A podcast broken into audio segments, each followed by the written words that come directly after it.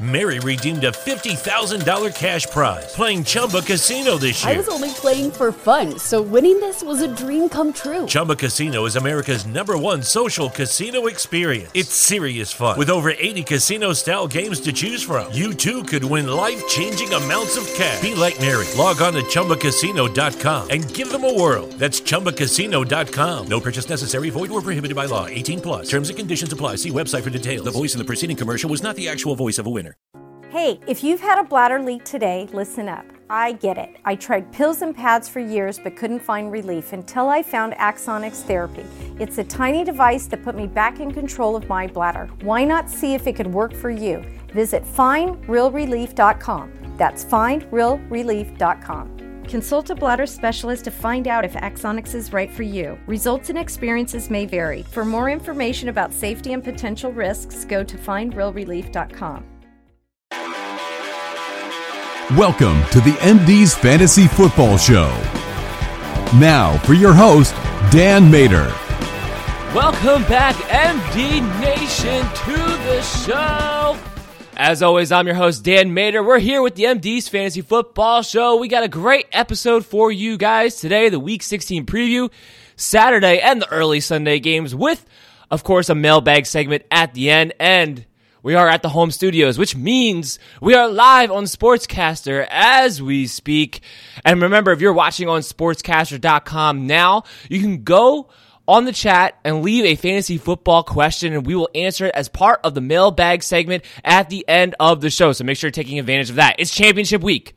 It's what we've all been waiting for. It is the time to win the trophy, to win the cash prize, to lord over your friends the fact that you won the championship the fact that you are the winner, the fact that you are the best for at least an entire year. And this year's a little bit more special because depending on what happens in the NFL, it, it could wind up being longer in a year in case the strike actually does wind up happening. Hopefully not, but just to give this an all more important value on this week, on winning this week. That's what it's all about.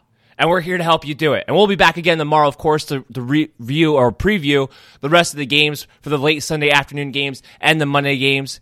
But let's go ahead and dive into this. We got a lot to talk about today.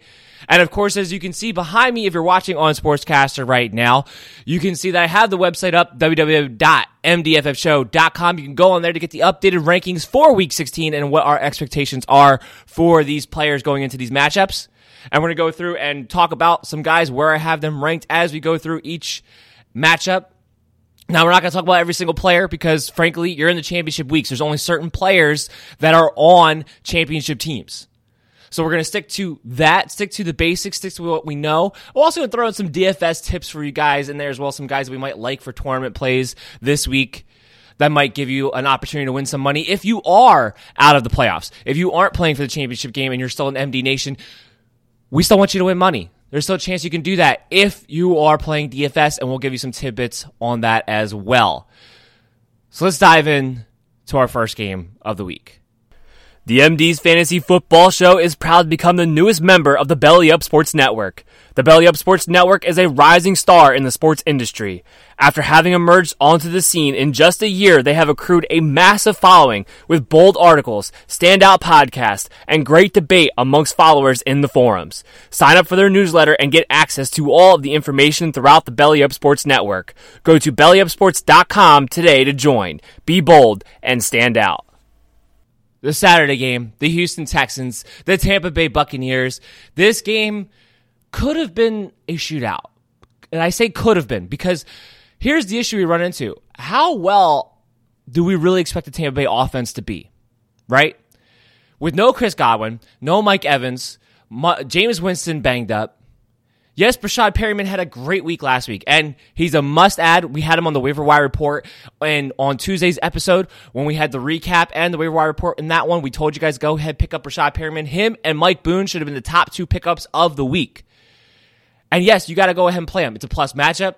He's looking at a situation where he might not see fewer than six targets and could wind up seeing up to double digit targets depending on how that game goes. So he's a guy who has a hell of a floor, a chance to score, and he has a big play capability. So he's got everything you're looking for in a championship week right now the upside and the floor to go along with it. So, yes, Breshad Perriman's a must play in our book. But How high scoring is this game going to be? Because Perriman himself is not enough. How well will Perriman do as the number one wide receiver? These are all questions that need to be answered. This is, you know, it kind of hurts a little bit because you're looking at this game. If you have Deshaun Watson and you have DeAndre Hopkins and you have, you know, Will Fuller, you want this to be a shootout game. You want them to have to attack down the ball all the time. Now, Houston will still go vertical because that's part of their game plan. And while Tampa Bay, yes, has played better defense as of late, they haven't played against an offense that has this much firepower on the perimeter, especially now that Will Fuller is back healthy. So I'm not going to be too overly concerned about what they're going to be able to produce or Tampa Bay defense once again showing up unexpectedly. I'm not going to be worried about that. Obviously, you know, you're firing up Watson, you're firing up Hopkins. I would play Will Fuller here. I would. Absolutely. And as we go through, and you can see on the back here, on the back screen, go through sportscaster.com, we can see here that you can get all the rankings that you want and everything like that. We have the standard rankings. We have, you know, the half point. We have the full point standard rankings. So we have everything we, you need to be able to get the information that you want along with all the audio and episodes and everything like that. So I'm just kind of going through that as we pull up the rankings here. But yes, Carlos Hyde's really a question mark for Houston, right? What do you do? It's a tough matchup, but he's been seeing 20 carries. Duke Johnson, unless they get down in this game, and I expect Houston to win this game, unless they get down in this game, I don't expect Duke Johnson to be that involved. That has been the kryptonite of him all season long. They have to be down by at least two three scores for them to finally start dumping down the ball to Duke Johnson. It's nothing to be uh, confident about. You can't play him. And even Carlos Hyde, there's not a lot of firepower there. This is not an easy matchup for him. Could he fall into the end zone? Absolutely. Absolutely. Could he get 20 carries? Absolutely. And he might, because I do think I do think Houston's going to be up by a couple scores by the end of this game. So I think there's a chance there he does get into the end zone. I think there's a chance he does get 20 carries, but he doesn't have a lot of upside. We're not looking at a guy who can be expected to get 100 yards this week. We're not looking at a guy who can definitely be guaranteed a touchdown or you feel really confident about it. It's a possibility, but nothing I'd be feel confident about. Nothing I would play uh, in my championship weeks. So I would move on there. And like I said, on Tampa Bay side of the ball, Breshad Perriman, I think you still have to play Jameis Winston. I do. Look, the volume's going to be there. He might not have all the weapons in the world, but you still got Cameron Brate, you still got OJ Howard, you still got Perriman who can make plays, and you got the fact that he's going to probably have to throw the ball 40 times in this game. Plain and simple. And as long as that's the case, will he probably throw a couple interceptions? Yes. Will he also probably throw a couple touchdowns and 300 yards? Yes. Even without Godwin and Mike Evans in this matchup, I believe he does have that capability. So that's why Jameis Winston is still somebody that you can play. Obviously, he's on the lower end of QB ones for us this week. Obviously. And as you can see here, we have Will Fuller, number 16 receiver on the week. I was just trying to pull that up for you guys earlier. Uh, the question here is OJ Howard, right? Will OJ Howard be a streaming option? Will he be able to give you the production that you're looking for? The question that, that, the answer to that question is yes, absolutely. OJ Howard is somebody who's sitting in a situation now where he's going to have to be targeted. He's one of the better red zone threats to start off with things. He is one of the guys who has been trending in the upward direction as of now. So that that's what we can that's what we can take out of that matchup right now. So we know that OJ Howard should be involved in this offense for this week in a plus match against Houston Texans, making him a streaming option in our eyes here at MD's Fantasy Football Show. And we actually have him as number 15 tight end. That makes him in the streaming available territory. He has a little bit more upside than where we have him ranked. He has more upside than some of these other guys just this particular week, just because of the matchup, just because of the nature of where the target share has to go. I know with the running back situation, everyone wants to say, well, what about Ronald Jones? Well, look, yes, there's no Chris Godwin this week. So Ronald Jones may be somebody who might actually get involved in the passing game to a degree that he was expected to a week ago. But I think last week showed you something because it should have been last week too. Just just because Chris Godwin wasn't there, just because it was just Mike Evans missing, he should have been involved last week too, and yet he only saw three targets. So that becomes an issue. That becomes an issue of trust. And you're talking about championship week, you need trust. Even if you're going to have to take some chances in certain places, you are you're going to have to have the trust in order to play them because it's all too important. At the the worst thing you could do, every, someone's going to lose, someone's going to win. But the worst thing you could do in your championship week is bottom out. That's the worst thing you could do because you'll never forgive yourself. So we're here to make sure not only that you win, but you put yourself in the best position to be competitive all throughout. Okay. So now moving on here to our next game, we have the second Saturday game, the Patriots, the Rams, or I'm sorry, this no, I'm sorry, Patriots and the Bills. My apologies. The Rams and the 49ers play Saturday night. So we have the Patriots and the Bills up. as far as the injury report goes, Julian Edelman will not play or I'm sorry, will play. He did practice yesterday. Julian Edelman was limited participant in practice. He should be okay and good to go. Uh, as far as him playing and being available, yes, the reports about him having a knee tendon and playing through that they do seem to be true. He definitely seemed to be hindered last week. But this is a guy who has been a consistent wide receiver too for you. This is a guy who has come in week in and week out and pretty much produced for you because of the high volume. Against the Buffalo Bills, the key for the Patriots is going to be to get the quick passing game going. So I expect a big game out of James White especially when we're talking about half point and full point PPR leagues. I'm talking about a, a, big game out of James White. I'm looking for a big game out of Julian Edelman.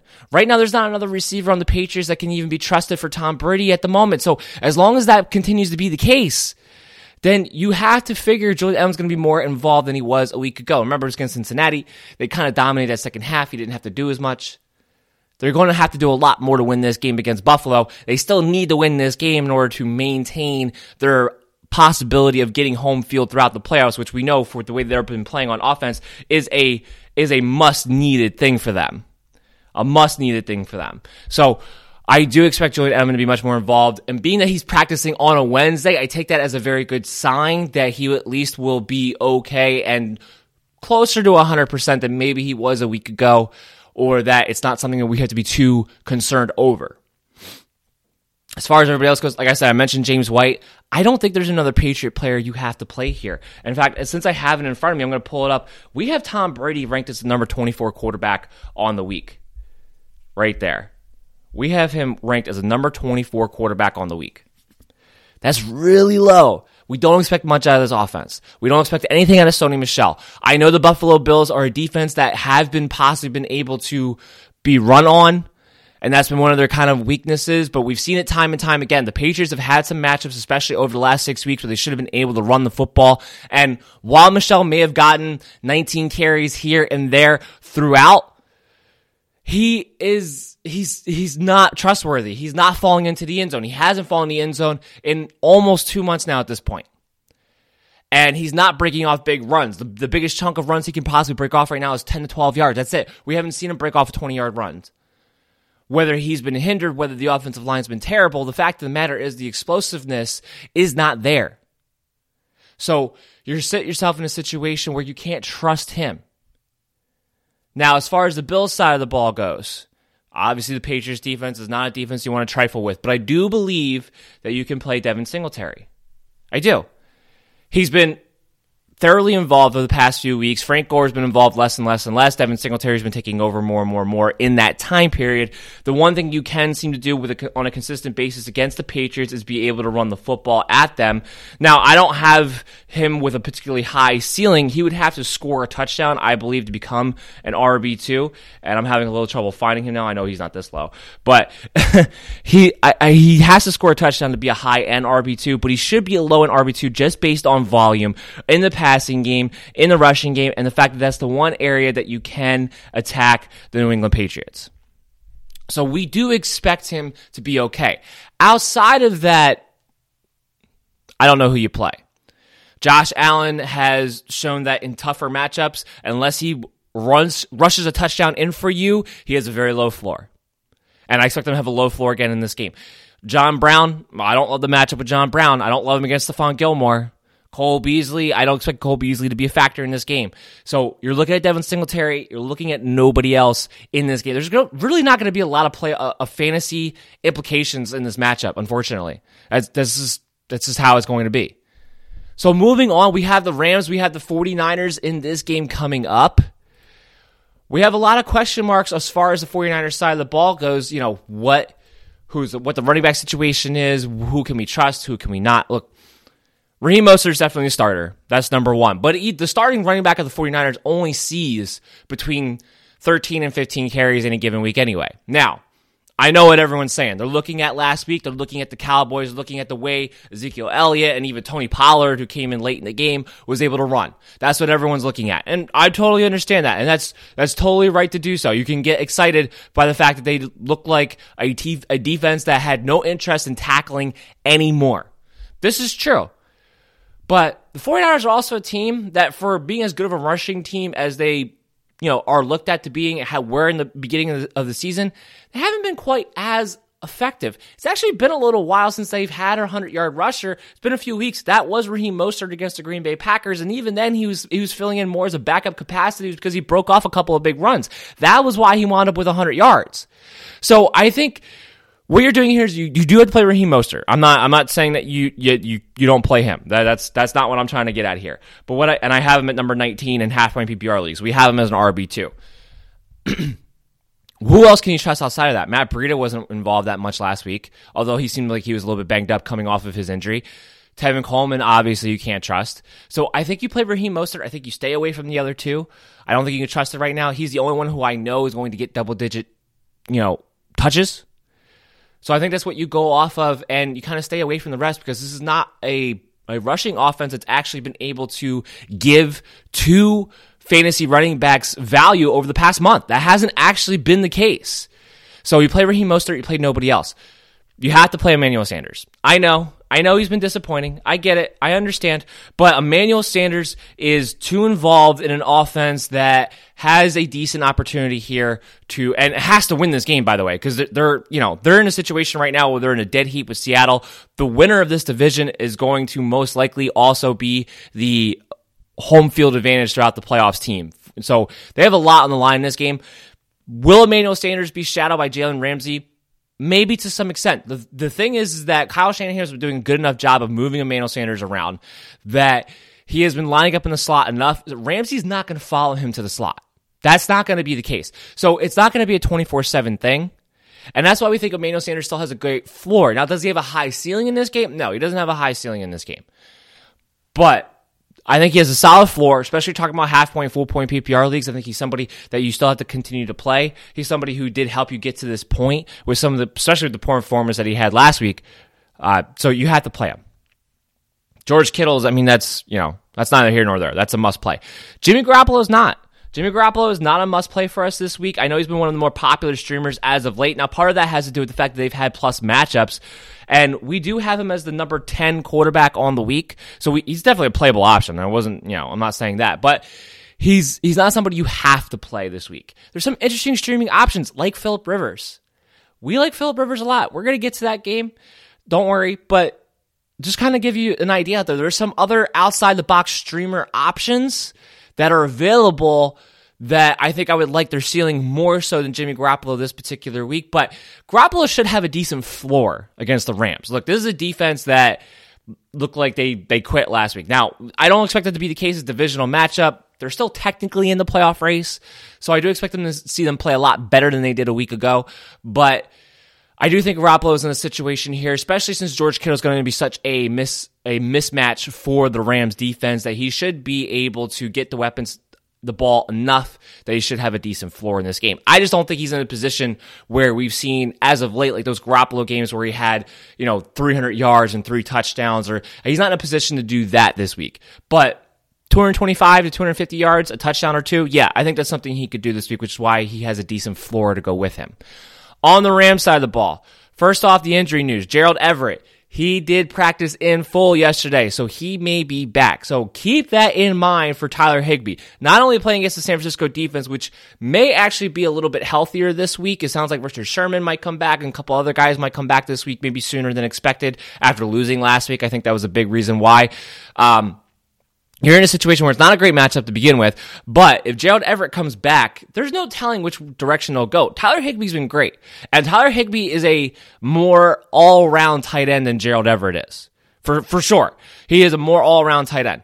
Um, because you have a, you have a situation where you have a guy who can actually block. So he's been helping out a little bit with the running game with that offensive line struggling the way that it has. And while Gurley didn't rush for a lot of production last week, still been able to find the end zone, still has been better as of late since they've been using Higbee and Everett has been out. So he, he is somebody who's a better all around tight end, but they really like Gerald Everett. They really liked his athleticism. They liked, there was a reason why he was the starting tight end for most of the season until he was injured. So there becomes a huge question mark. Not only is it a bad matchup, but now we don't even know exactly what the rotation is going to be. And it really, it really hinders you, right? Because Tyler Higbee's on a lot of championship teams. And maybe I would venture to say that Gerald Everett is as well. If you if you kept Gerald Everett on your bench and picked up Tyler Higbee and just streamed the tight Rams tight end, the Rams tight end has been a very valuable fantasy asset all throughout the season. And now you're found yourself in the most important game of the year, and there's really no telling which one is more worth the play. Unfortunately, it's a bad timing, but that's the situation that is. We would suggest playing neither one of them because there's between the matchup and the volume, there's no way to know. There's no way to know.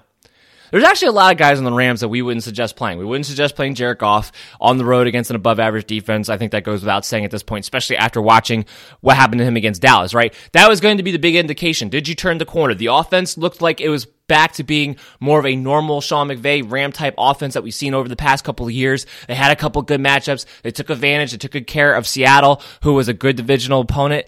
And then they went on the road and they went on the road to Dallas, who hadn't really been playing good defense as of late, but talent wise was an above average defense and just totally laid an egg.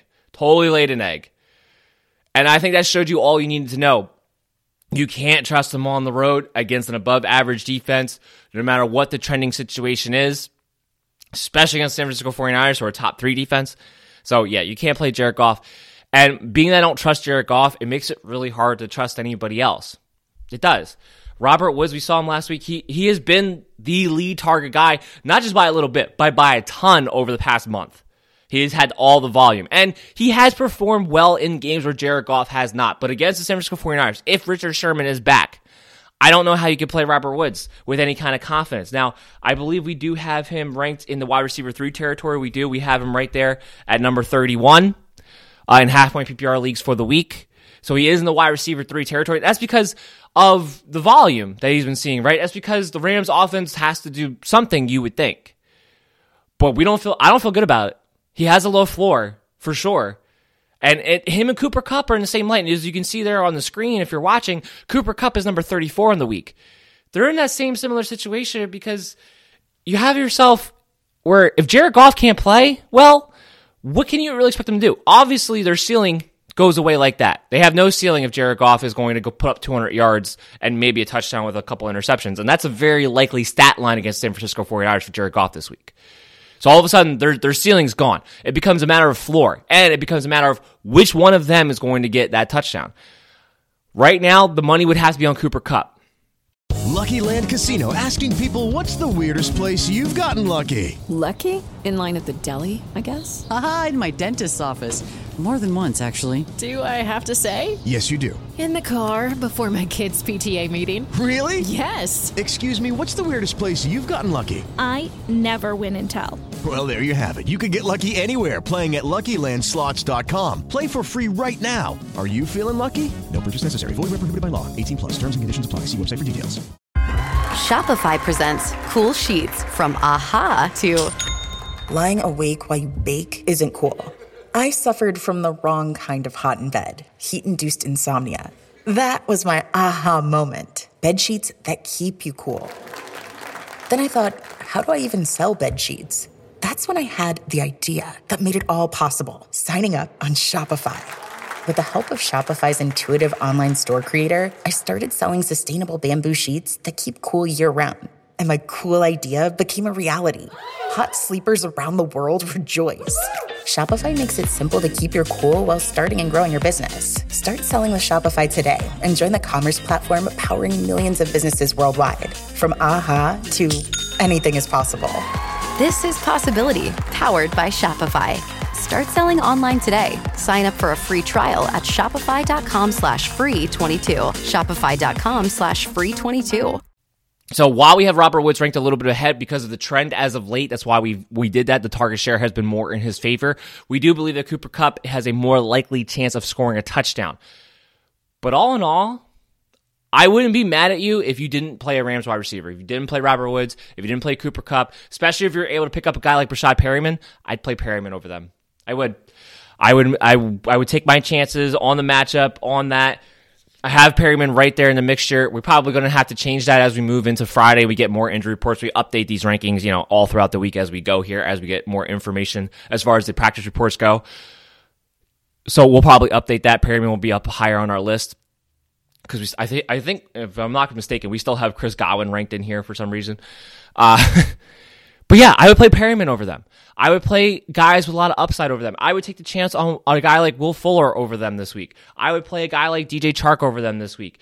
Um, you know, I would even play Marquise Brown over them this week. There's a lot of other options that I would just be, feel more comfortable taking a chance on. A lot of guys who are boomer bust options, normally speaking, who I would take the chance on rather than playing a Rams wide receiver because the floor is so low in this type of situation with the way they've played this season. Okay. Now, for our next game, for our first game for our Sunday matchups, because we have the three Saturday matchups. Saturday's going to be a lot of fun watching football, guys. We got the first Sunday matchup is Detroit versus Denver. And with these guys, we have some interesting developments going on. Now, make sure when you're looking for these practice reports, when you're looking for these updated player announcements, you're following me on Twitter at MDSFF Show for all those player news update notifications. We make sure that we get you updated as we go here, making sure you guys have all the information that you possibly need to make the best decisions that you need before your opponents get the opportunity to do so. And of course, it's free because if you go to Twitter and you put on the notifications alert, then you just, you get the information. So make sure you're doing that. And this is one of the things we're going to be tracking. Kerryon Johnson coming off the IR. They've had they've pretty much been talking about this for a few weeks now of opening up the door for him to return this week. Matt Patricia came out on Tuesday, I believe it was, and said we're going to see how he does this week of practice, and if he does well, we'll play him. And I said to you guys last week, if they play Kerryon Johnson, if they activate him and actually have him in the starting lineup. I am not going to be worried about him being limited on a limited snap count. I'm not going to be worried about that. Normally I would be with a guy coming back off of IR for his first game. But to me, in this situation, if you're going to activate Kerryon Johnson and with the woes that they've had fi- being able to find a running back that they can actually hand the ball 20 times off to, which is what they're looking for right now. That, that's, that's obvious. A Bo Scarbrough being banged up at the moment. They're going to play Kerryon Johnson. I have to believe he's going to get 16 to 20 carries. You don't bring this guy back in a season in which you are out of the playoffs, a guy who's supposed to be your future at the position for two weeks of the regular season to then play him on limited snap count. I mean, look, I, I don't have a lot of respect for Matt Patricia. I don't think he's one of the smarter head coaches in the NFL. I'm really kind of flabbergasted that they actually brought him back for another season. But even considering all that, you can't be so, so dumb that you would bring Kerryon Johnson back to play him on limited snaps when you have only two weeks left the regular season and you're out of the playoffs. I have to believe they bring him back. He's going to play 16 to 20. He's going to get 16 to 20 carries. So if that's going to be the case, Kerryon Johnson becomes somebody who's a flex option for you. And that's kind of what we have him ranked at. He might have the potential to be an RB2, but this is still the Denver defense we're talking about here. They have been playing much better against the run over the past month or so, as, as we've talked about them. And I have Kerryon Johnson ranked as the number 33 running back on the week. So we have him as a flex option. We have him as an RB3 option. That's just because of the volume that we expect him to have. And the most effective way Detroit's going to have to move the ball against Denver is going to be the rushing game. David Blough has played worse and worse as the season has progressed, the more starts that he has made. As a result, Kenny Golladay's value has gone down and down, and Kenny Galladay is somebody who we no longer have as a must start either this week. We have him kind of in the wide receiver three territory just because, oh, I'm sorry, we have him 20th. In half point PPR leagues, we have him at 20th. We saw him in the wide receiver two territory. That's just because of his ability to score touchdowns and being able to produce on very few targets. But he has a low floor. He has a low floor we're worried about, making him a guy who's not a must play for us. Now, we, I, I still have him in the playing territory. He's a big reason why you're in the position that you are if you have him in your championship weeks. But if you're a DFS, I don't love the matchup here. Chris Harris is going to shadow him. And I don't love the fact that last week against Tampa Bay, which should have been a good matchup for him, instead of giving him the most targets, instead of getting him the ball with no Marvin Jones, it was Danny Amendola. It was the easy check down. It was the simple read. Kenny Golladay still only had four or five targets last week which is pretty much what he's had with David Blough every week since he started. It's just been a matter of what is he going to be able to produce on those targets? Is he going to be able to score? Is he going to be able to get a big play? And against Chris Harris, that's not as likely. So because he's been such a good wide receiver, we have him still number 20th on, on the week for half point PPR purposes, but he's not a must play. Not a must play at all. As far as everybody else goes, look, on Denver side of the ball, Noah Fant, somebody we do have in the streaming tight end territory. I believe we have him number 13th on the week, uh, if I'm not mistaken.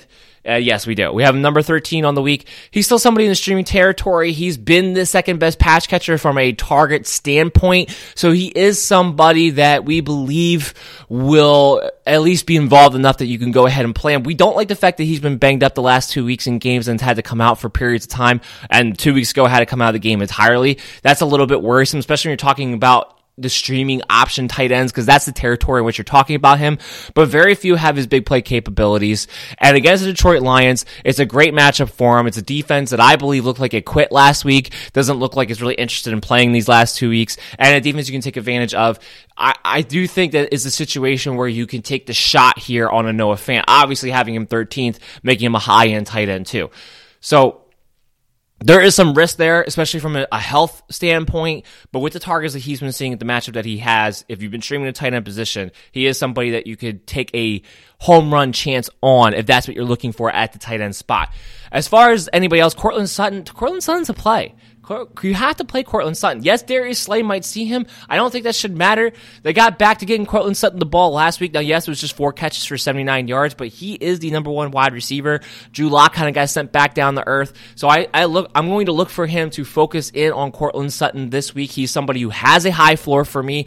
And Darius Slay over the past few weeks, kind of along with the rest of the Detroit Lions defense, hasn't been somebody who you need to fear the same way you feared him earlier on in the season. So I do believe that Courtland Sutton is somebody that you can go ahead and play as a wide receiver to this particular week. And I'm trying to pull it up now to see where we have him. We actually have him inside the top 10. We actually have him as a wide receiver one for the week.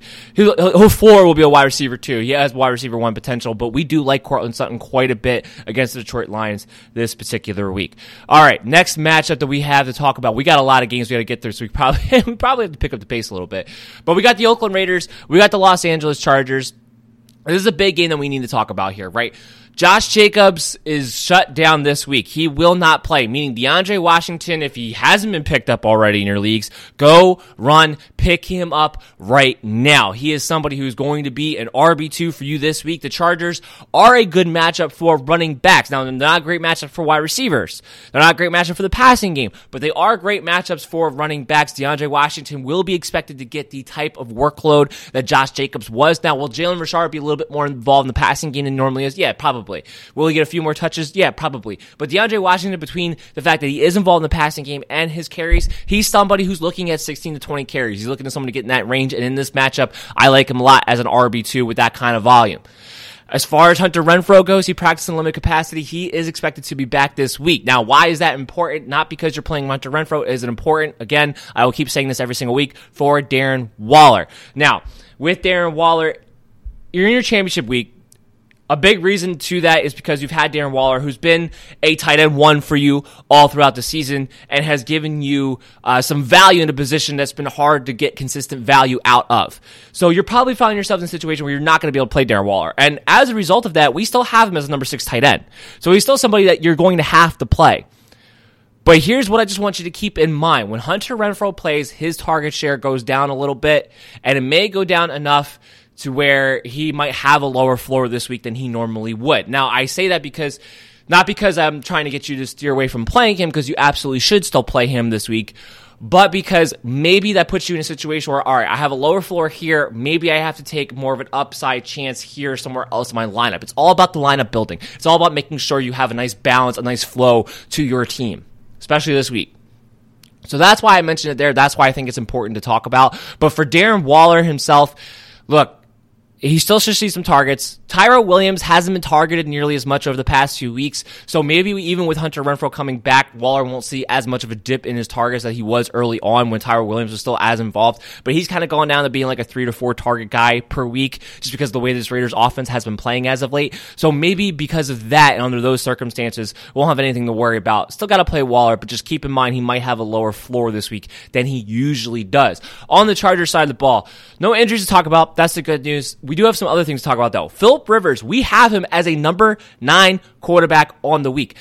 Oakland Raiders make QB ones out of everybody. Look, just look at last week. Gardner Minshew didn't have a huge week, but he did give you a decent floor. He, most scoring formats, he gave you 17, 18 points, and that was without DJ Chark. And it was obvious that that offense was hindered by not having their number one wide receiver in their lineup. It was obvious. It was obvious uh, Gardner Minshew was hindered by not having his number one target. But the Oakland Raiders are so bad that even without all of that, even with a Jacksonville Jaguar offense that had been playing terrible, still came back in the second half and was able to put up points. And right now, Philip Rivers still not playing well. But over the last two weeks, has thrown over 300 yards both weeks. Had a great game against Jacksonville. Last week he was just a turnover machine. That was the biggest thing that came his downfall. But you're going in against Oakland with Keenan Allen, with a healthy Mike Williams, with Melvin Gordon, with Austin Ekeler. That's enough for me to be like, you know what? Hey, Philip Rivers, not only am I going to sit here and say I would play him if you've been streaming quarterbacks in redraft leagues in your championship week, but he's also somebody who I definitely want to play in DFS as well. I would want a part of in tournament leagues. The Oakland Raiders make QB ones out of everybody including Philip Rivers. And I know that's been somebody you haven't been able to trust. I know this might sound crazy to some people to go to in such an important week, but that's why I am I am putting my foot down, I'm putting my cards on the table. This is a move that you can make because of the matchup, purely. Now, as far as everybody else goes, the questions about Melvin Gordon, what can we expect there? Because with Melvin Gordon, we have a situation on our hands where he fumbled twice last week, looked like he was put into the doghouse for some of that game, did wind up coming back in and getting a few carries at the end of the game when it was already well in hand. Here's what I said last week to you guys, or here's what I said on Tuesday to you guys in the recap show. Melvin Gordon ha- is is backed by Anthony Lynn. Plain, plain and simple. Andy Lynn has hitched his wagon to Melvin Gordon. So while the fumbling issue has been a problem, we've seen Melvin Gordon. We saw him in the most important situation earlier in the season, fumble on the goal line and fumble twice in that game. Came back the following week with 20 carries. I expect to see that again this week. I expect to see 20 carries on Melvin Gordon. I'm not worried about it. He's going to be an RB2 with, frankly, RB1 upside because of the matchup once again against the Oakland Raiders. Austin Ekeler is still going to be a guy that you have to play in the flex, especially in PPR leagues. He's still a guy who's going to be involved in the passing game. He's just been too easy of a target for Philip Rivers out of the backfield. Mike Williams is somebody who we have as, I believe, as a high end wide receiver three this week. Again, he is somebody who has scored now the last two weeks in a row. He is somebody who has been able to make the big plays. He is somebody who has a plus matchup. So I haven't loved his target share on a consistent basis, making me a little more shaky about his floor. But in this matchup against the Oakland Raiders, with the way he has played as of late, and the fact that Philip Rivers is just kind of he's kind of doing the Ryan Fitzpatrick thing now, where he kind of knows this could be it for him, so he's just this is YOLO. He's just laying it out there for everybody. It gives Mike Williams a chance. It gives him a chance to make a play. It gives him a chance to be fantasy relevant. We have him as a number 30 wide receiver on half point PPR leagues. I think he's somebody that you can take a home run flyer on, play in your flex, play as your wide receiver three, and play him with confidence. We do like Mike Williams quite a bit this week.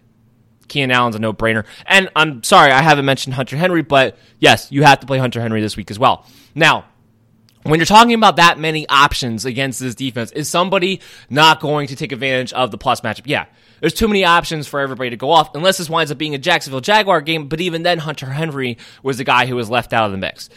So somebody is, but if you have these guys against the Oakland Raiders on your championship week, when else would you ever play them? So you have to play everybody involved there and know that everyone has a has a chance to have at least a good game to great game in that particular matchup.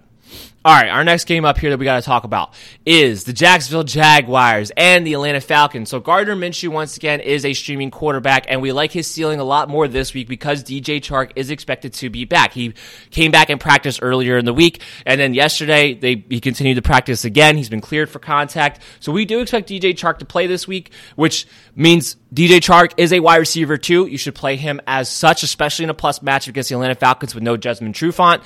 So we're not worried about that there. And Gardner Minshew is our number six quarterback on the week. So similar to Philip Rivers. Now the difference with Minshew is that he's had more of a floor on a more consistent basis. So I think there's more people out there who have a little bit more confidence in playing him. And we do have him ranked ahead of Philip Rivers for the week as well. We think he's just as much of a ceiling, especially with DJ Chark back. Even if DJ Chark's limited it still helps Gardner Minshew because it still just gives him that number one option. It still, it still gives the pecking order of everything that can go. It's still a plus matchup against a bad defense in the Atlanta Falcons. It still gives him where he can go with the ball and open everything else up. We expect DJ Chark to be okay. That's why we have him as a wide receiver too in this plus matchup. But Minshew has a high ceiling in this one. He has a possibility to go for 300 yards, a couple touchdowns, or 250 yards and three touchdowns. We have a Jacksonville defense that has quit flat out has quit the last month. The Atlanta Falcons do have a good offense who can put up points and just had a good game against San Francisco 49ers. So this is a game that actually has some sneaky shootout potential in it, and I want to own some parts of it.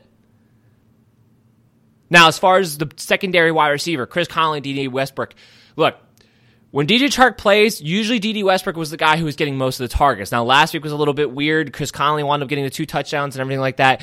Uh, if you're, we're talking redraft championship leagues for the most part in this episode. I'm not going to play DD. I'm not going to play Chris Conley because right now there's no, there's, there's no security. There's no number. There's no, there's no trend direction of having any confidence in being able to accurately predict the target share between Conley and Dede Westbrook with DJ Chark back in the lineup right now.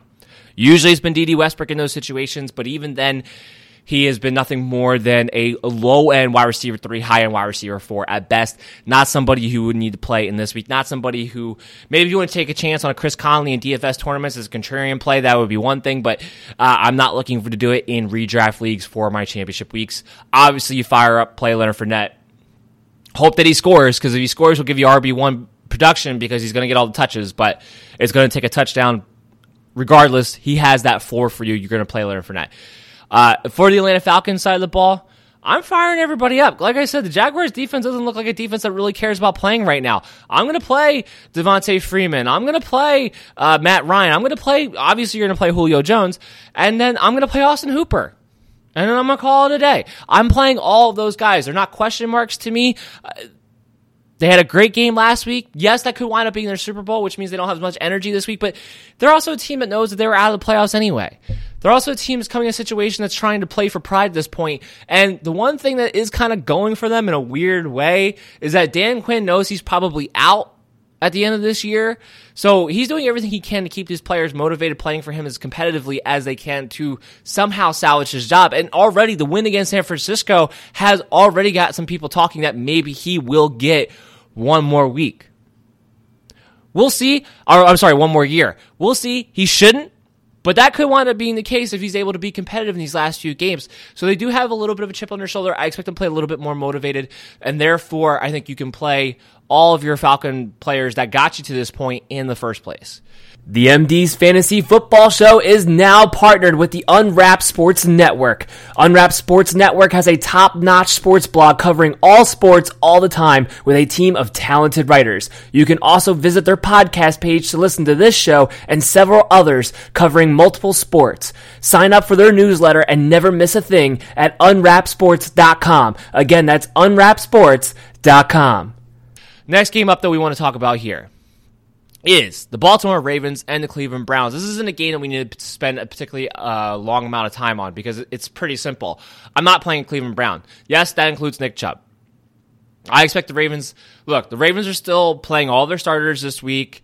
They, if they win this game, they might be able to rest guys next week.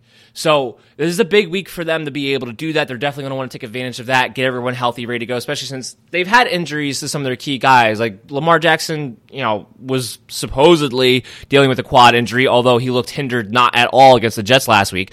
But you had Mark Andrews been dealing with, you know, foot and ankle issues. Marquise Brown has been dealing with ankle issues. So for them to be able to win this game and to be able to rest their starters next week would be a big thing for them. And plus it's divisional opponents, the Cleveland Browns, it's a rivalry. So I totally expect them to come out, play hard, play well. Cleveland Browns look like they're just spiraling out of control after they got dominated by the Arizona Cardinals last week. Freddie Kitchens has to go. I mean, he, he, he has to go. But that's for another time. That's for an off-season podcast episode that we'll get into. As far as fantasy implications go, obviously, you know, on the Ravens side of the ball, it's, you know, you, you play your guys, Lamar, Andrews, Ingram. The the question I think becomes do you play Marquise Brown or not? And I think he is somebody in this situation because even though the Browns have talented corners, because they haven't actually been playing well as a unit as of late, I do think Marquise Brown has a chance to hit a home run in this game to be a big play guy to get into the end zone. And he's been kind of targeted, not as the big play guy, but as a guy who is a red zone threat for them, doing some quick things, developing as a receiver, developing his receiver tree. So I do think Marquise Brown is somebody you can play this week. Does he have a low floor? Yeah, he's a boomer bust option. That's what he is. But we do have him as a wide receiver three this week. We do have him as somebody who could be a home run threat for you if you feel like you're in a situation against your opponent that you need to take a chance somewhere. And that's somebody who are confident that you can take a chance in and be able to see a decent result. So we would play Marquise Brown. But yeah, I'm not playing Cleveland Brown. I'm not. Everyone's floor is too low. Plain and simple. Plain and simple. So I'm not playing him. Now, next up, we have the Saints, the Tennessee Titans. This game was a little hard for me. Um, for a couple of different reasons. Now, as you can see here on the rankings behind me, if you're watching on Sportscaster, we have Ryan Tannehill ranked as number seven quarterback on the week. That has more to do with the fact that this is a guy who has not scored less than 16 fantasy points in any start that he's had. So he's he's no matter what the matchup is, he's had a high floor. Even when he hasn't necessarily produced, you know, high gaudy passing numbers, between his rushing ability, between the fact that he's thrown for multiple touchdowns in almost every single game, he's been able to find ways to have at least a floor, if not a ceiling. I don't love it here. Look, the Saints defense is a tricky one to figure out. Sometimes they show up, sometimes they don't.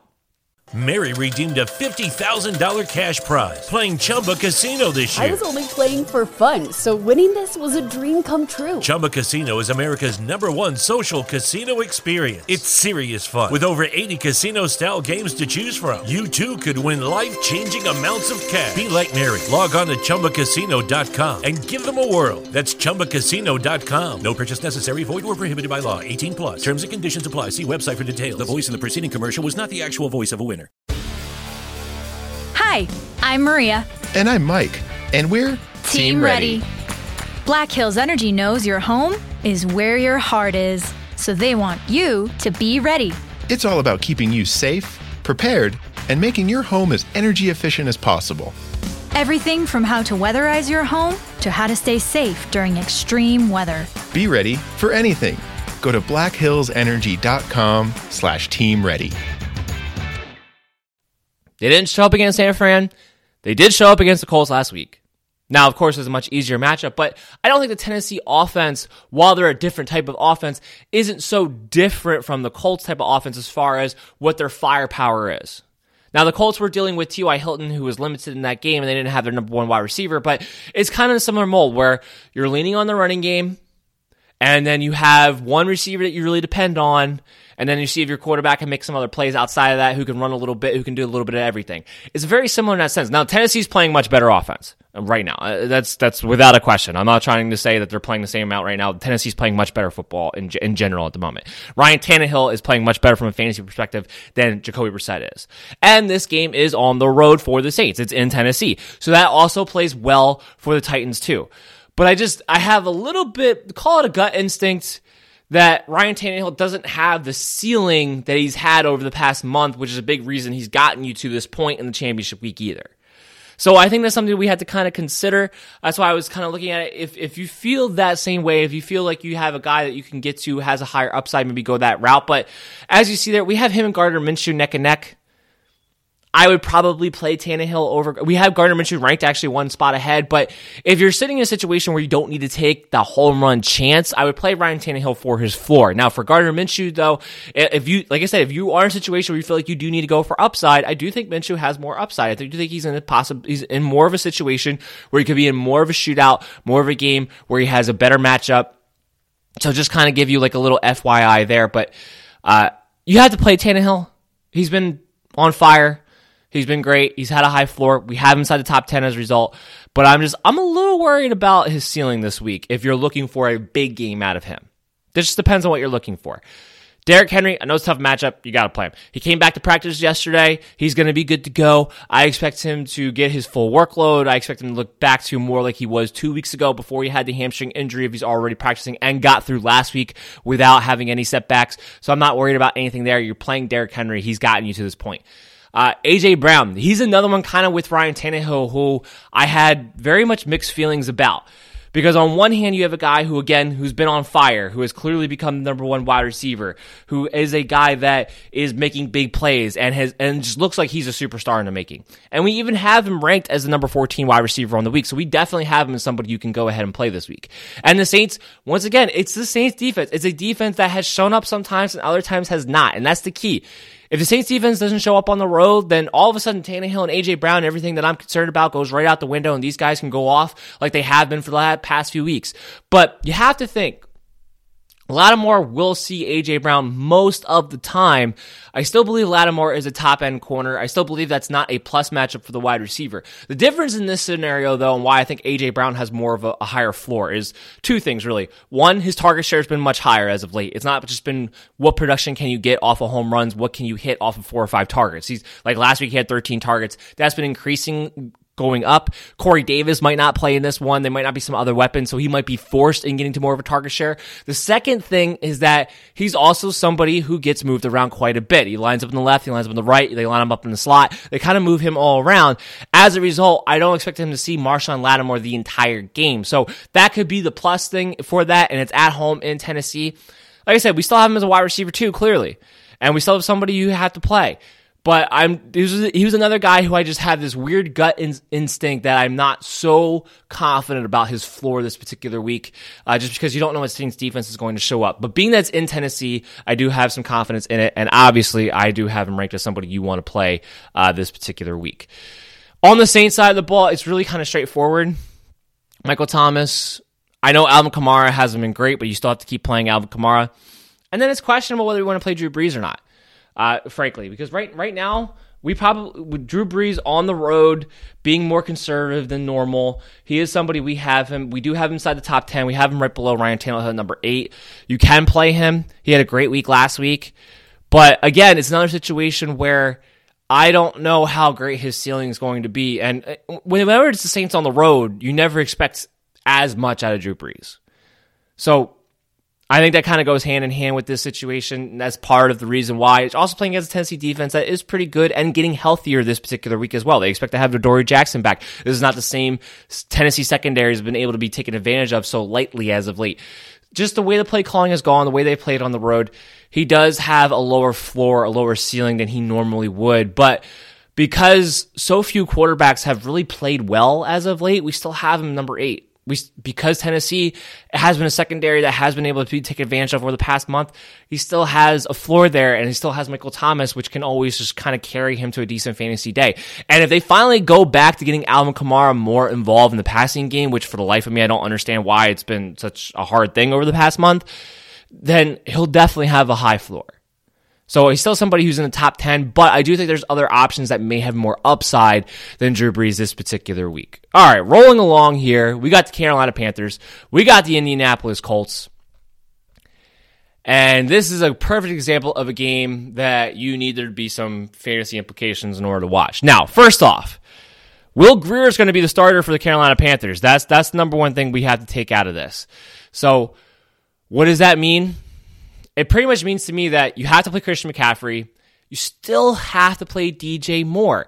We still have DJ Moore ranked as a high end wide receiver too. He's just a guy who's been he's been too good as of late. And I know that's been with Kyle Allen. I know when you get a quarterback change like this, it sometimes can murky the waters. We have him as number 13 on the week in half point PPR leagues. He's just been, he's just been too good. Period. Plain and simple. Too good. And with Will Grier coming in as a rookie quarterback who's going to play in two games, here's the thing that you're running into. He's going to be his number one target. Now, will Will Grier be as good as Kyle Allen? That's the question mark. Nobody knows, right? I will say, in some ways, I don't see how he can be much worse. It's not like Kyle Allen possessed a superb uh, talent trait over a guy like Will Grier. So uh, that that's the issue. That's the issue. So it's not like I have to worry about that in that standpoint. But the problem is that this is he's a rookie. This is his first start. Will he be able to read the defenses? And all that just comes down to like, look, he's going to look for his number one target. You have to play DJ Moore. This is a game in which you know the offense is just going to go in very focal directions. Chris McCaffrey, DJ Moore. Outside of that, can't play Curtis Samuel. We have Curtis Samuel. I think we, I believe we have Curtis Samuel down in the 40s this week. And, uh, yep, there we go. We have him as number 46 on the week. Look, if he doesn't score, he ain't going to be fantasy relevant. Uh, we've been talking about that all season long, but even in this game, even more so, I don't expect him to see a high target share. So, yeah, Curtis Samuel, somebody you cannot play this week, not in DFS, not in your championship weeks. And Greg Olsen, even if he comes back, we have him as a top 10 tight end just because that's how putrid the tight end situation is. But he's not somebody who I would play with confidence, even if he is able to make a return this week, which is the expectation uh, as of now for all of you guys out there wondering about that. But that's that's what I'm looking. I'm playing DJ Moore. I'm playing Christian McCaffrey. I don't know if I have the confidence to take a chance on anybody else in the Carolina Panthers. On the cold side of the ball, T.Y. Hilton is expected to have a larger snap share this week than he did last week. Uh, he came back out of that game, didn't have a setback. That was the good news. Has looked better and better in practice, according to reports. So we do ex- expect T.Y. Hilton to have a bigger share. Now, we still do not have T.Y. Hilton ranked very high. We have him number 35, so we have him just inside the wide receiver three territory. That's because we still we're still not in a situation where we're confident he's going to play 100% of the snaps we're, he's still trying to get back from a calf injury, which does hurt your explosiveness, not only getting down the field, but also your explosiveness in and out of routes. And the Colts just haven't played that well as of late. Jacoby Brissett hasn't played that well as of late. So while we have him somebody in the territory that you're looking at a flex because he's T.Y. Hilton, because he has the ability to do so, because if he plays 80% of the snaps on his ability and what he can do and being that number one receiver on that team, and being that it is another plus matchup here against Carolina Panthers who have been terrible on defense in every facet of it, yeah, he's somebody who you can play as a flex and take a chance on, but he definitely comes with a very low floor and a lower floor than some of our other boomer bust options that we do have at the wide receiver position this particular week. So I just want to kind of make sure you guys keep that in mind. As far as everybody else goes, Marlon Mack, obviously, Marlon Mack's got the greatest matchup in the world here. Uh, definitely has RB1 uh, type potential against Carolina Panthers, especially with the way they have played as of late. As I try to pull it up here, uh, he's somewhere in this mix. But yeah, there we go. Number 10. So we have him right there at the RB1 situation. he could wind up being the number one running back on the week, quite frankly. He's somebody who I would definitely pay for in DFS tournament leagues. I mean, everyone's been able to do whatever they want on the ground against Carolina Panthers as of late. And I expect that to continue here with the Colts, who do have a very good offensive line, even though the rest of that offense has been a little bit shaky as of best uh, here. Rolling along, and we are picking up the pace with the Cincinnati Bengals and the Miami Dolphins. So, Yes, DeVante Parker was listed as a limited participant in practice with the hip issue yesterday. There's no concern about his availability for Sunday. So that's that's the first thing. That, that's the good news right there. We we're not worried about that in any kind of way. He will play. He's a must start. He is a high end wide receiver two with wide receiver one potential in any given week. And I'm actually trying to look here. I may have ranked him inside the top 10. I did. I have him number eight overall at the halfway PPR leagues for this week. The guy's been unreal. He had two touchdowns last week. He's just getting targeted like crazy. Ryan Fitzpatrick's just throwing the ball up to him. He's coming down with it. He's making plays. And you have another plus matchup here against Cincinnati Bengals. So he's a safe play. I know with this, a lot of people want to talk about is Ryan Fitzpatrick a streaming option? To me, he's only a streaming option in deep leagues. If you're talking about a 14 team league, you're talking about a 16 team league, and you've been streaming quarterbacks and you're in this position, then sure. And I have him as number 11 uh, overall for the week, uh, which uh, means I have him in the streaming territory. But yes, against Cincinnati Bengals is, a good matchup here. He's going to throw a couple picks. And outside of DeVante Parker, because he just doesn't have that secondary option, it doesn't give him the floor that you really want to see necessarily. And because the Bengals aren't a terrible defense on the perimeter, it makes me a little uneasy about playing Ryan Fitzpatrick. Now, it depends on what's available to you. You there may not be if you have if you're looking at a situation where you have Jared Goff or uh, just kind of looking at the list here, if you have Jared Goff or Jacoby Brissett and you're looking at a Ryan Fitzpatrick, then yes, I'm going Ryan Fitzpatrick. I would go Ryan Fitzpatrick over Aaron Rodgers this week, who has a plus match just because of the way he's played as of late. I would go I would go Ryan Fitzpatrick over Aaron Rodgers. So there's there's guys out there who I would definitely go Ryan Fitzpatrick over.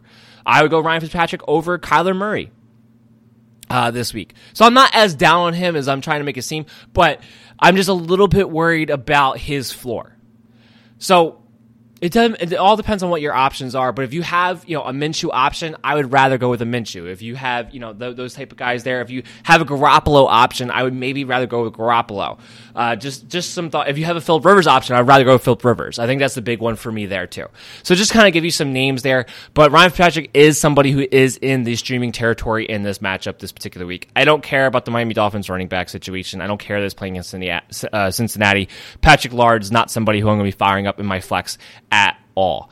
On the Bengals side of the ball, Joe Mixon is a must play. Must play. The guy has been on fire. He's been seeing 25 carries on a pretty consistent basis now and being involved in the passing game. They finally got Giovani Bernard out of the rotation, and we have him as number seven running back on the week.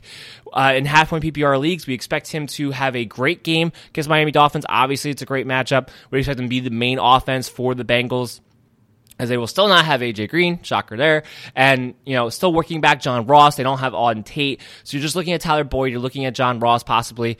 Tyler Boyd is the only wide receiver who I would consider, and that would only be in full point PPR leagues, just because this is a guy he's been all over the place. He has Andy Dalton's back, so he had the better quarterback situation, but he's still a guy who didn't have a big week last week. And yes, it was against the Patriots, but it's just the production has been so inconsistent with his passing game that Tyler Boyd's the only one you can even trust. And even then, I want to do it in a PPR league. I want to, because he's the guy who, even a plus match against the Miami Dolphins, is somebody who, in these situations, would still only wind up with six catches for 60 yards this season.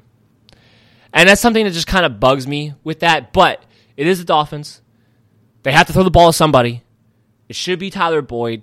I think he's somebody you can fire up as a wide receiver three who does have some upside and should have a safe floor for you. You should know what you're going to get out of him at the very least when it comes to Tyler Boyd. So we do like him enough there to play him as a flex play, as a wide receiver three, depending on your uh, league formats.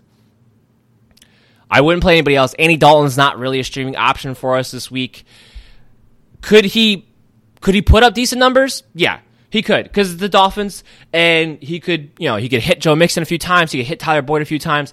He could be in a situation where, do I like him in? Let's put it this way: Do I like him in DFS tournaments as a contrarian play? Yes, I do. I do think he's somebody who's that quarterback you could spend next to nothing on and wind up with 300 yards and a few touchdowns. But when we're talking about championships and we're talking about being confident in somebody, we have him as the number 24 quarterback on the week. And so we're showing that he's not somebody who has a particularly high floor for us this week, just because the weapons are so lacking, even against the Dolphins.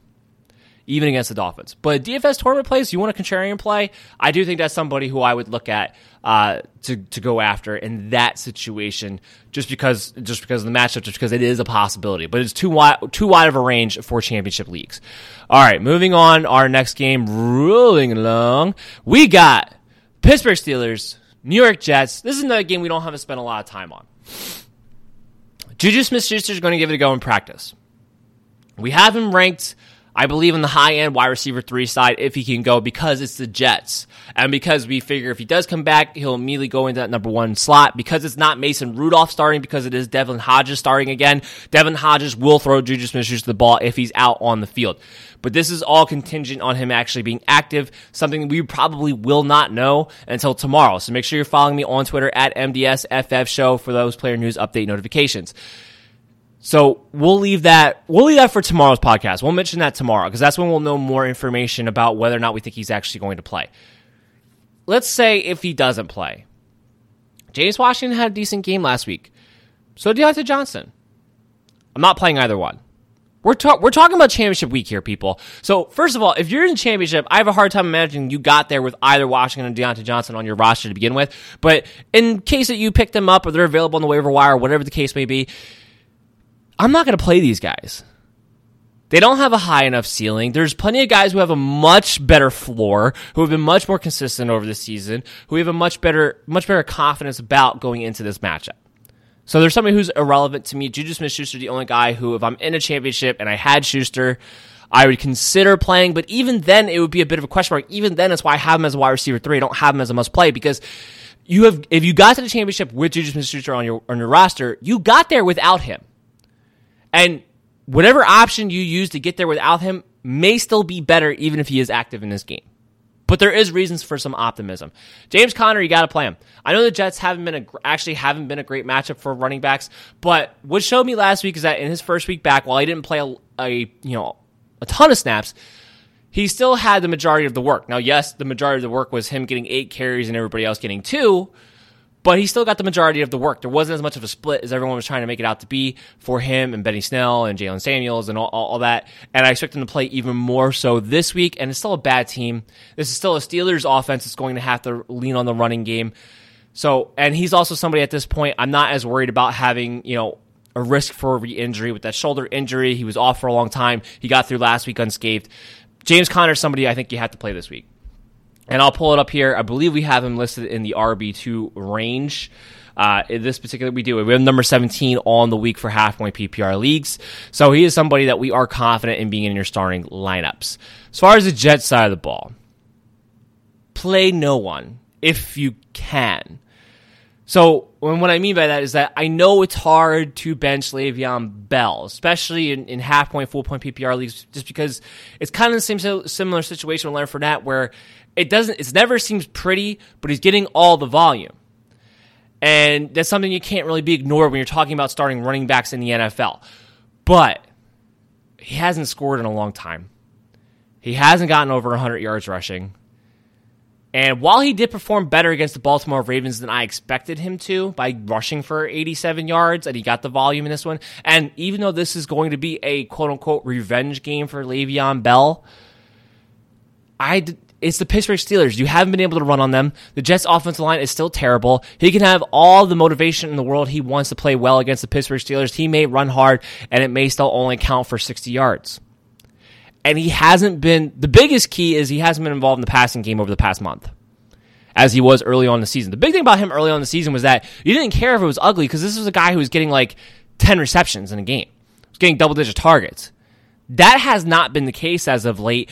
And as long as that continues and they don't have him involved at the clip that they did earlier on in the season, you're talking about a guy who's a really low floor against a really tough matchup.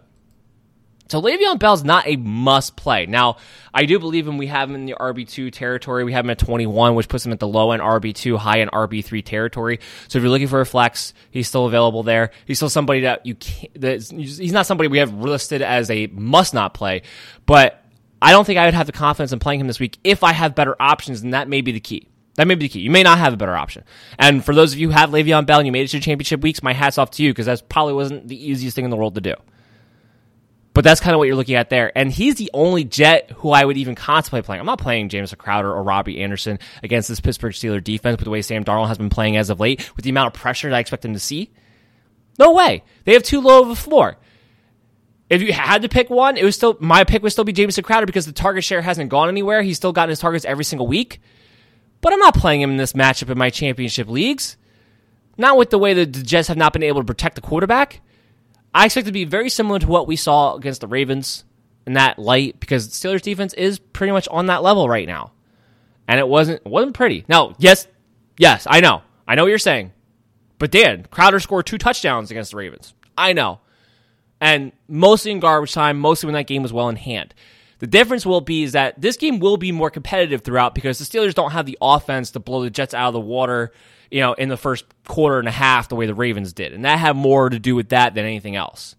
So if this game is going to be competitive all throughout, Mary redeemed a $50,000 cash prize playing Chumba Casino this year. I was only playing for fun, so winning this was a dream come true. Chumba Casino is America's number one social casino experience. It's serious fun. With over 80 casino style games to choose from, you too could win life changing amounts of cash. Be like Mary. Log on to chumbacasino.com and give them a whirl. That's chumbacasino.com. No purchase necessary, void, or prohibited by law. 18 plus. Terms and conditions apply. See website for details. The voice in the preceding commercial was not the actual voice of a winner.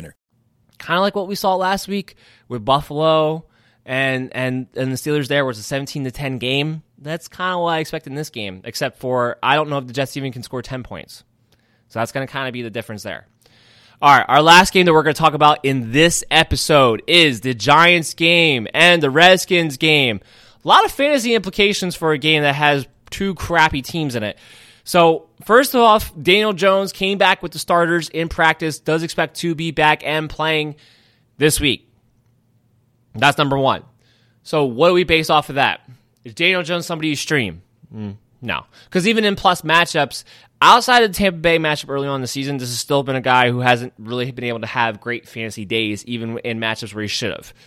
Is he somebody in the Andy Dalton mold where if you're looking for a contrarian DFS play that we're okay with? Yeah.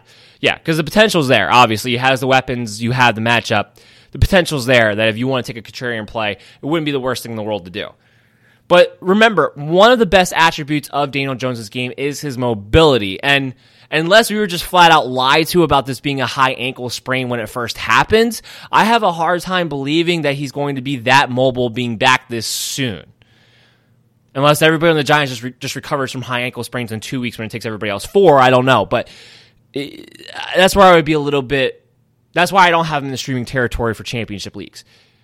But what does this mean for everybody else involved? Well, let's tackle it from the wide receiver standpoint. So we still have no Evan Engram. So that means Golden Tate, Sterling Shepard, Darius Slayton are all in positions to get targets. Darius Slayton is still my favorite wide receiver. I know last week was a Sterling Shepard week. That was also with Eli. I know the week before that Darius Slayton had a good game with Eli, but that was also with Eli, and Slayton still had a touchdown. Darius Slayton had become hands down Daniel Jones' number one wide receiver before he got injured. I don't I don't see why that wouldn't continue. So if he's back, and because he does have a tendency to let it fly a little bit more than Eli Manning does in this matchup, we do love us some Darius Slay. And in fact, I believe we have him ranked as a number two wide or, or as a wide receiver two, not number two wide, wide receiver two. And we do. We have number 21 and half point PPR leagues this week. This is a classic example of a guy that you want in your championship week. He has a high floor because of the volume that he has been seeing as of late because of the role that he's developed into, but he also has a high ceiling because he has that big play capability.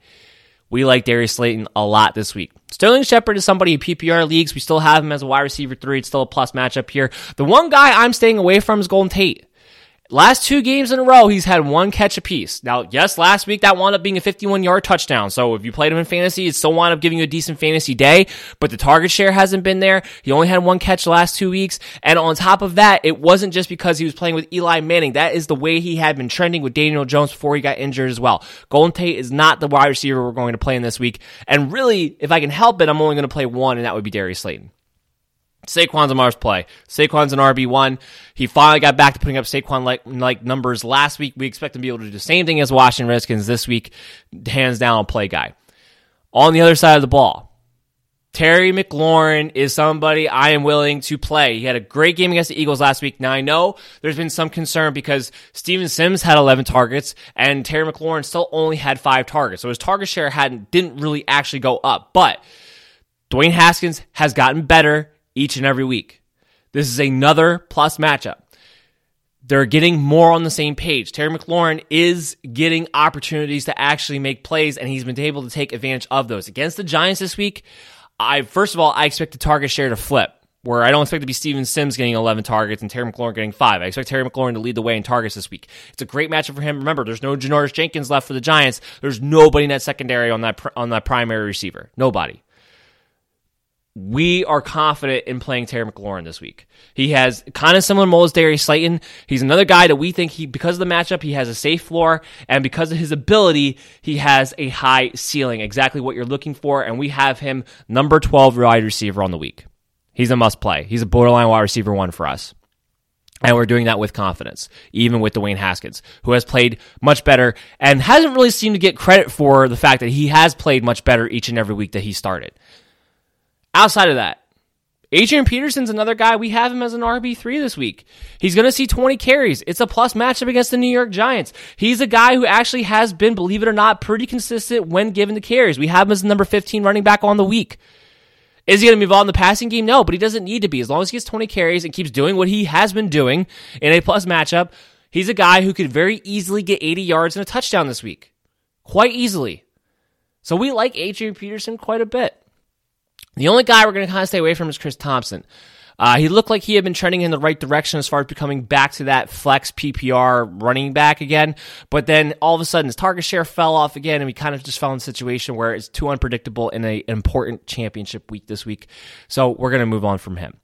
That's the last game that we're previewing in today's episode. Remember, we're going to be back tomorrow at 10 a.m. again previewing the rest of the games, the, the four o'clock games, the Sunday night, the Monday night game. But before we call it a day, we have the mailbag segment here. The MD's Fantasy Football Show is proud to become a new member of Overtime Heroics. Overtime Heroics is a fantastic sports media platform for sports fans all around the world to come and participate in their extensive forums. And now with the merger of the Land Sports Network, the website will soon have great content available from extremely well-written articles to entertaining and informative podcasts from all sports for you to enjoy. All you have to do is register for free at overtimeheroics.com to participate. Again, that's overtimeheroics.com. Now, if you're on Sportscaster, again, leave your fantasy football question in the chat and we will answer it as part of the mailbag segment, as part of the episode. It's my way of shouting out the people who listen to MD Nation and being able to help you on the fly right here, right now, while you're watching Sportscaster. For those of you on the audio version, I don't worry, I pre-selected a few questions from you guys who hit me up on social media at Twitter at MDSFF Show, on Facebook at MDFF Show, or even if you took the time to email me, which I always appreciate, the direct email from the website, MDFFshow.com. You can always co- contact us and send us a direct email that way if you want a question question answered that way as well. But let's go ahead and get into the questions that we pre selected first. And we have J Rod from Twitter asked me, I need to start two Mark Andrews, AJ Brown, Breshad Perriman, or Kenny Golladay. Now, he, again, when you ask me these questions, please tell me what scoring formats you have. It makes me a little easier for me to do my job to help you. But we'll assume from a half point PPR standpoint. So this is a little bit interesting because he has a tight end here in the mix. I'm assuming he's talking about the flex position. And AJ Brown, Breshad Perriman, to me, are the must plays, though. I like Mark Andrews. I think against Cleveland, he has a good opportunity to score touchdowns. He's been a touchdown machine for the Ravens so far, and I do think they're going to light up the scoreboard against the Browns the way they have really pretty much against everybody that they've played except for the San Francisco 49ers. So it is a little bit tempting because I think Mark Andrews has a high touchdown probability in this one. It definitely won't be Kenny Golladay though because of Chris Harris. And if Mark Andrews doesn't score, then you're looking at a guy who's looking at maybe four to six catches for 40 to 60 yards. With AJ Brown and Breshad Perriman being the number one wide receivers on their team, being in situations where they are the big play guys at that, you just have two guys that are primed for the opportunity to have much bigger weeks to have those 100 yards, touchdown, or two type of games. And while we talk about AJ Brown, we don't necessarily love him going up against Marshon Lattimore. Given the situation given in Tennessee, we're not too worried about it. We think he has a good floor. We think he still has a chance to have a big game. And Breshad Perriman against Houston with the targets that he might be seeing should be through the roof. So to me, out of those four, those would have to be the two there, J Rod. Next up, we got Steve from Facebook. He asked me Breshad Perriman or Terry McLaurin. Now, this is a good one because you kind of have guys in similar situations where you tr- maybe you trust Jameis Winston more and you trust Dwayne Haskins, and that could kind of make things a little bit interesting when you're talking about this question. But we do have Terry McLaurin ranked a lot higher. Terry McLaurin is a one, a much better wide receiver, has just as good of a matchup, if not maybe even better than of a matchup than Breshad Perriman against the Houston Texans. And because he finally got the monkey off his back and had a big week against the Philadelphia Eagles ne- last week, and because Wade Haskins has been playing better as of late, we have to go with Terry McLaurin. We have to go with the, the, the better talent here in this situation. There is some sometimes where in fantasy football you just got to go with the better talent, and that would be Terry McLaurin. But I think both guys are kind of similar in what they present. They present, you know, guys who are going to get targets. They present guys who are going to have a floor because of their matchups. They present guys that are going to have possibility of a high ceiling as well. But we would lean towards McLaurin in this situation. Last question that we have picked out from social media was from Sosa from Twitter asks Melvin Gordon, Adrian Peterson, Devin Singletary, half point PPR. Melvin Gordon. Now, there's some great options uh, with Devin Singletary and, and Adrian Peterson for, for, for, sure. And we talked about how we do like them this week. But it's Melvin Gordon. I, I know the reason, this is why I talked about Melvin Gordon so much when we talked about the preview earlier in this show. I know Melvin Gordon people are worried about because of the football issues. Is he suddenly going to be put in the doghouse? Is Austin Ekeler suddenly going to split the carries with him? I don't believe that's going to be the case. I fully believe that this is a guy looking at 18 20 carries this week against the Oakland Raiders, which is a great situation for him to be in. And because we've seen it before and he has the better talent.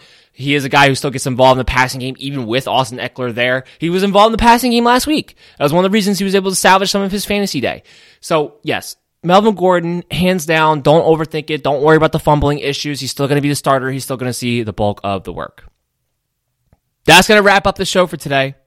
I hope you guys all enjoyed it. We'll be back again at 10 a.m. tomorrow on Sportscaster Live, but of course on the audio version, you can always check us out on your favorite podcast app, Apple Play, or Apple Podcasts, Google Play, Stitcher, Spotify, Spreaker, Pinecast, wherever you want to go for the MD's Fantasy Football Show is widely available to you. The biggest thing that you can do as MD Nation is help us out is wherever you listen to us, make sure you leave a five star review and a comment that helps out the show in ways that I don't think you guys understand. That it really helps us expand. It really helps us get funding. It really helps us be able to make this show as good as it possibly can be for you guys. So make sure you go ahead and doing that for us. Make sure you're contacting me. Make sure you're following me on Twitter at MDS MDSFF Show on Facebook at MDFF Show, or make sure you're checking out the website for the rankings, www.mdffshow.com. We got a lot of stuff coming up. It's a championship week. Make sure you're in contact with me. I will be out there being very accessible to you guys, helping you guys out throughout the week.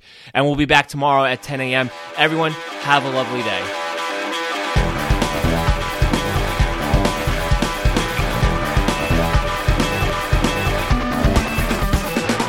Thank you for listening to the MD's Fantasy Football Show.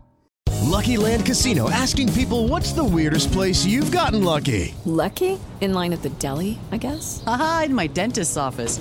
More than once, actually. Do I have to say? Yes, you do. In the car before my kids' PTA meeting. Really? Yes. Excuse me, what's the weirdest place you've gotten lucky? I never win and tell. Well, there you have it. You can get lucky anywhere playing at LuckyLandSlots.com. Play for free right now. Are you feeling lucky? No purchase necessary. Void where prohibited by law. 18 plus. Terms and conditions apply. See website for details.